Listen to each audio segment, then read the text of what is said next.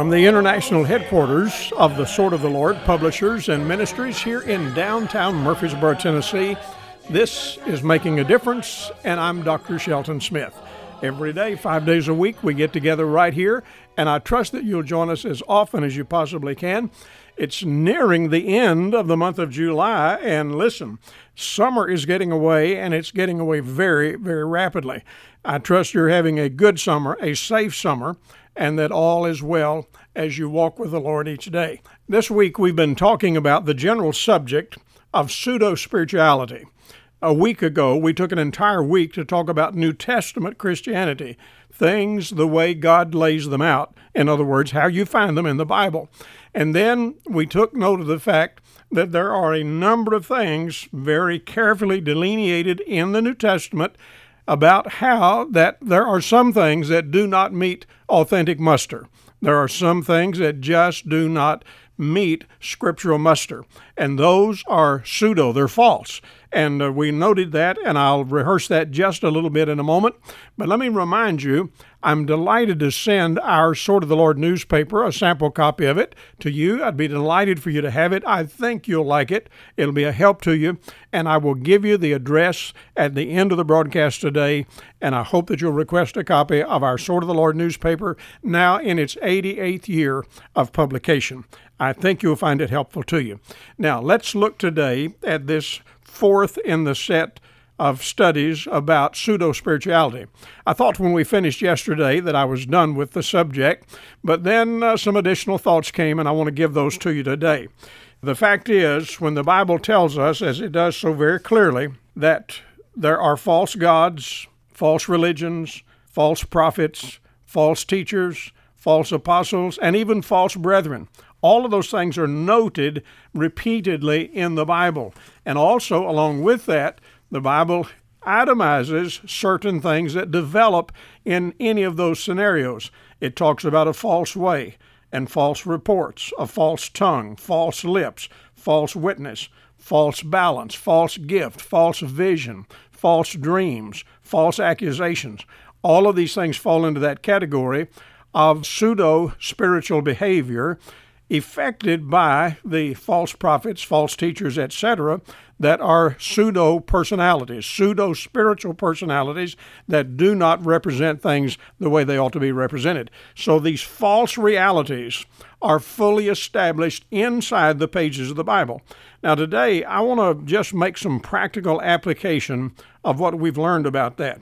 You will remember that in Matthew chapter 5 and verse 20, Jesus said, that except your righteousness shall exceed the righteousness of the scribes and Pharisees, ye shall in no case enter into the kingdom of heaven.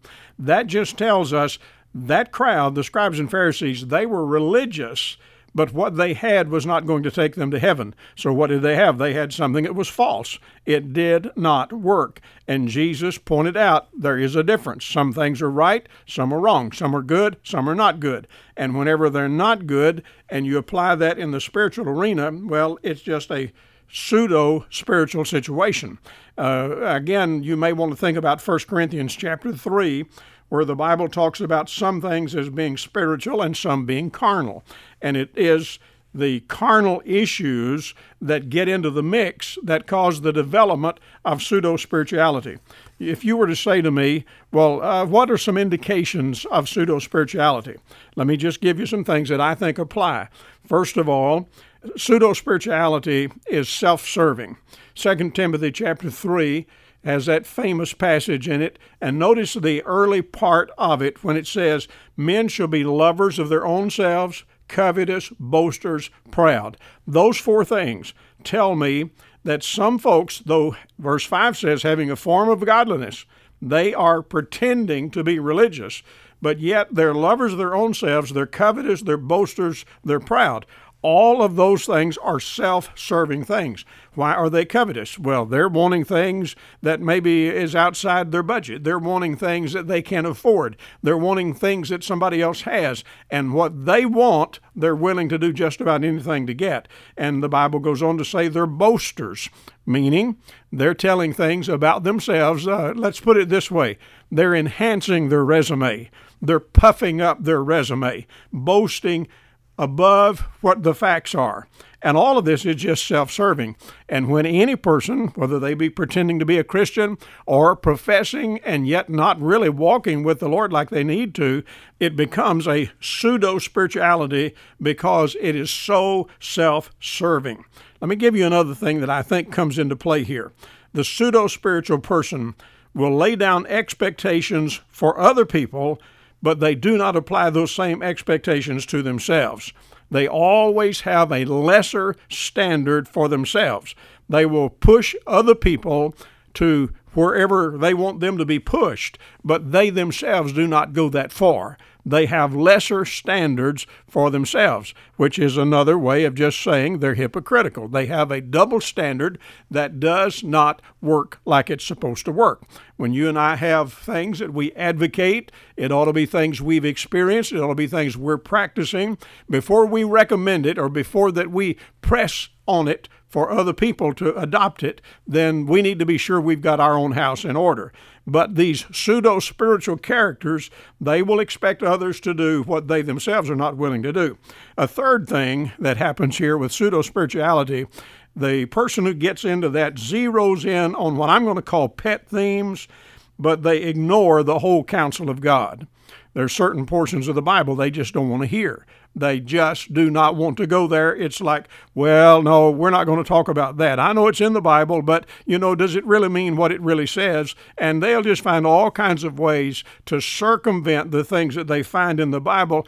But when they have a pet theme that they want to get hold of, they will press that to the extreme to the point where it will really get out of proportions to what it actually is. So they zero in on their little pet things but they leave other major matters out. A fourth item that gets in play here with the pseudo spiritual crowd they cry legalism in defiance of restraints on their own behavior.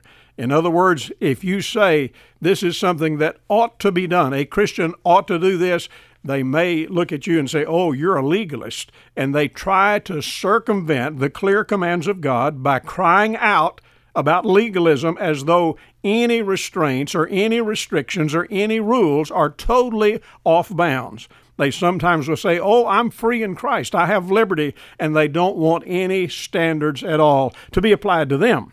Now, the likelihood is they'll have standards, as I've already noted, that they won't apply to other people, but they themselves are going to play it much looser. A fifth item this pseudo spiritual behavior, often it will talk much and walk little. Now, we've said on this broadcast, and you've heard people say again and again, as a Christian, your talk and your walk ought to be pretty close together. We ought to be doing the things that we're saying and saying the things that we're doing. But this crowd of pseudo spiritual crowd, they talk a lot about things, but they don't walk in it very much. And sometimes they become very, very critical in the process. They are light on themselves, but they really go heavy on criticism of other people. And again, it's not a matter of we're talking about Bible standards here. We're talking about just the things that they want, they think they want. And often this crowd will lack compassion.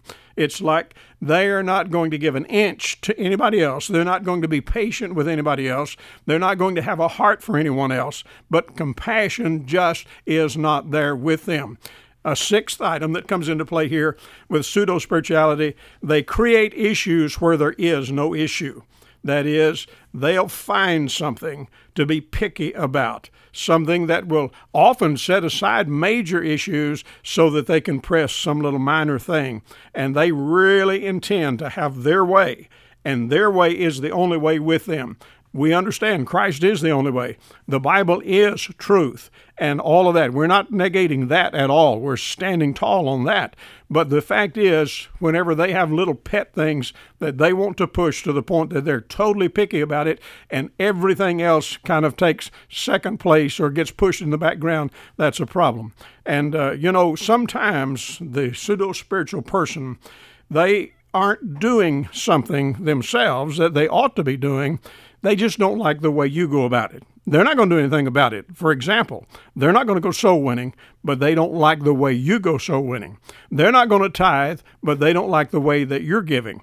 They don't think that your church has anything to offer. I mean, your church is not doing it right, but at the same time, they don't have anything to offer themselves. Now, folks, I, I, know there's a lot of issues here and there's a lot of things to be dealt with. And I know that I'm digging in on some things that sometimes it may pinch a little, but I want you to know all of these things need to be dealt with. They need to be things that we figure out, we sort out, and we walk the walk that a Christian ought to walk.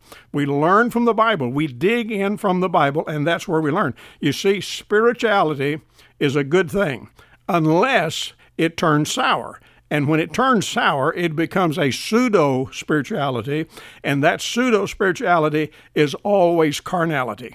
It is not a real spiritual walk. And when carnality digs in, that really is just a long word for a little short word, S I N. Carnality is sin. And listen, when we head down that trail, I'm talking about the carnal trail, the sinful trail, that is a futile behavior. That is a futile road. You say, Well, I'm going to go that route. Well, let's see how that works out. It's not going to produce for you what it promises. Sin never produces what it promises. It's always going to offer you all kinds of glitz, glitter, and glamour, but it's going to disappoint you. I mean, and it'll probably be sooner rather than later, but certainly later. Now, pseudo spirituality is futile and it's frustrating as well. I mean, you see people, I mean, they, they can't even get up the energy to go to church more than once or twice a year or three or four times a year. Oh, yes, they'll profess to be Christians, but everything about it is frustrating to them, and it's because they are walking in this pseudo spiritual mindset. They just haven't signed up like they need to sign up, and so they're frustrated. And consequently, they're very fickle. I mean, they're here one day and gone tomorrow. You cannot count on them. And the result of that is, I mean, they'll just be along for a little while and then, oh, no, I'm going to go elsewhere and I'm going to do something else. And they just do not stick like they need to stick. Now, ultimately, this pseudo spirituality is going to fail. It'll fail for me, it'll fail for you, it'll fail for anybody who signs on to it. Now, here's the solution. In 2 Timothy chapter 3, right at the end of that chapter, the Bible says, All scripture is given by inspiration of God and is profitable for doctrine, for reproof, for correction, for instruction in righteousness, that the man of God may be perfect, thoroughly furnished unto all good works. So, what are we saying there? We're just simply saying the Bible has the answer. The Bible has the instructions. The Bible has the key points, the key notes, the guidelines, the roadmap, all that we need to walk the walk and live the Christian life like it needs to be lived and to stay clear of this pseudo spirituality. You can be a spiritual person, but you're going to need the Lord's guide. You're going to need the Lord's handbook, the Bible, the Word of God to get you there. So let's stick with God, let's stick with the book, and let's walk with Him. And I think you'll find that it comes out good every single time. Well, dear friends, it's a joy to be with you every day here, and I look forward to being back again tomorrow. I trust you'll join me then. In the meantime, do write me a note. Let me know that you hear the broadcast, and I do want to send you a sample copy of our newspaper, The Sword of the Lord. It'll be a blessing to you. So write to me, Dr. Shelton Smith, at P.O. Box 1099, Murfreesboro, Tennessee 37133. The email address is radio at swordoftheLord.com. Well, until tomorrow, God bless you. Have a good rest of this day, and goodbye for now.